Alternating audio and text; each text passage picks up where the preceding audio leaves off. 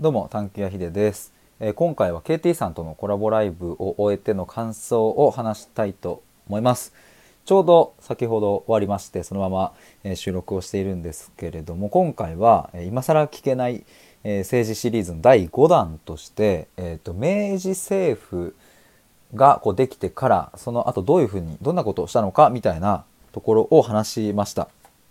キーワードは中央集権という、えことで、えーそこの辺について話したんですけれどもまああのライブの中でも言いましたがそもそもこの、まあ、今更聞けないシリーズっていうのは僕がですねあの今のこの現代たった今今日今日の政治の仕組みだったり社会のことだったりそういうのをあまりにも知らなすぎてここまで生きてきてしまったので、まあ、本当に赤ちゃんレベルの知識しかないんですけれどもあの KT さんにお話を聞きながら改めて現代がどうなっているのかっていうのを勉強したいっていうことで始まったんですけれども、まあ、そこを捉えていくには、まあ、歴史をこうおさらいしていくのもいいよねっていう話で、えー、と前回前々回とですね本当に、えー、ともう卑弥呼様の時代からまずは江戸時代が終わるところくらいまでやってで前回は江戸時代からこうペリー来航くらいまでやってで今回はその後のこう近代国家を作っていくみたいなところの,、まあその明治維新ですね始まりのところとかをこう今回はやってみたいな、えーそんな感じでした。であの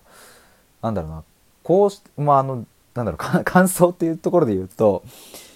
今すごく当たり前になっているものとか歴史をたどっていくとまだまだ全然うん日が浅いというかあの明治政府ができたのとかってまあ本当に今から150年ぐらい前とかって考えるとまだそんなもんかっていう感じもするしまあそれこそ今回は、えー富国強兵のために、えー、と資本主義を取り入れていったりとか、まあ、あときまあえっ、と小学校とかかを作ったりとかなんかそういうのでねで特に国語をたくさんやったりしてっていう、まあ、それは日本国民としてね、まあ、我らは日本なんだっていうことを、まあ、みんながこう日本人だというふうに認識できるように教育していこうみたいなところがこう中央の力でねこうやってったみたいな話とかを聞いた時に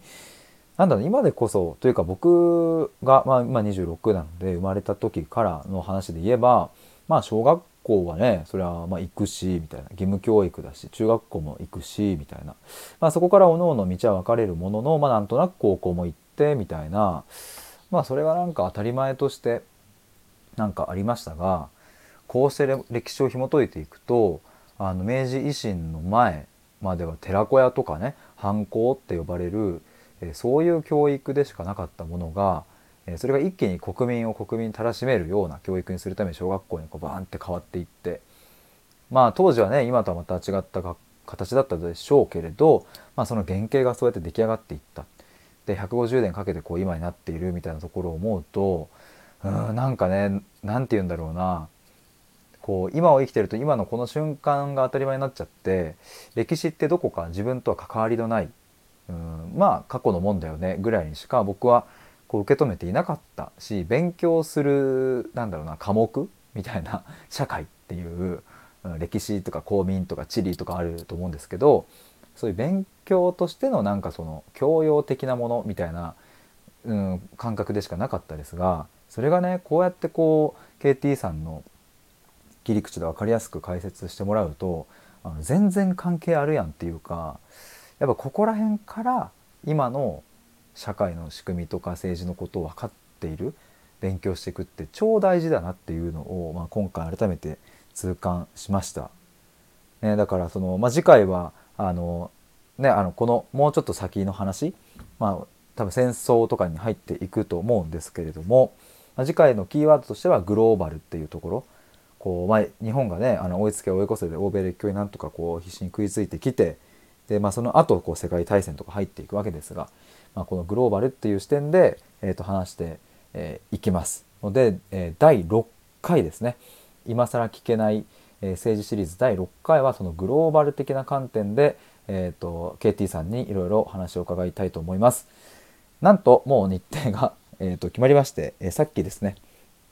コラボライブが終わってすぐに日程を決めたんですけれどもえー8月の22日来週の月曜日ですねの全く同じ時間9時半から10時半夜の9時半から10時半でやりたいと思います。明治中期頃の話になると思いますので、ぜひ皆さんよろしくお願いします。ということで、えー、今回ライブに来ていただいた皆さんありがとうございました。潜って聞いていただいた皆さんと、そしてあのアーカイブを聞いていただいた皆さんもありがとうございました。次回もぜひお待ちしております。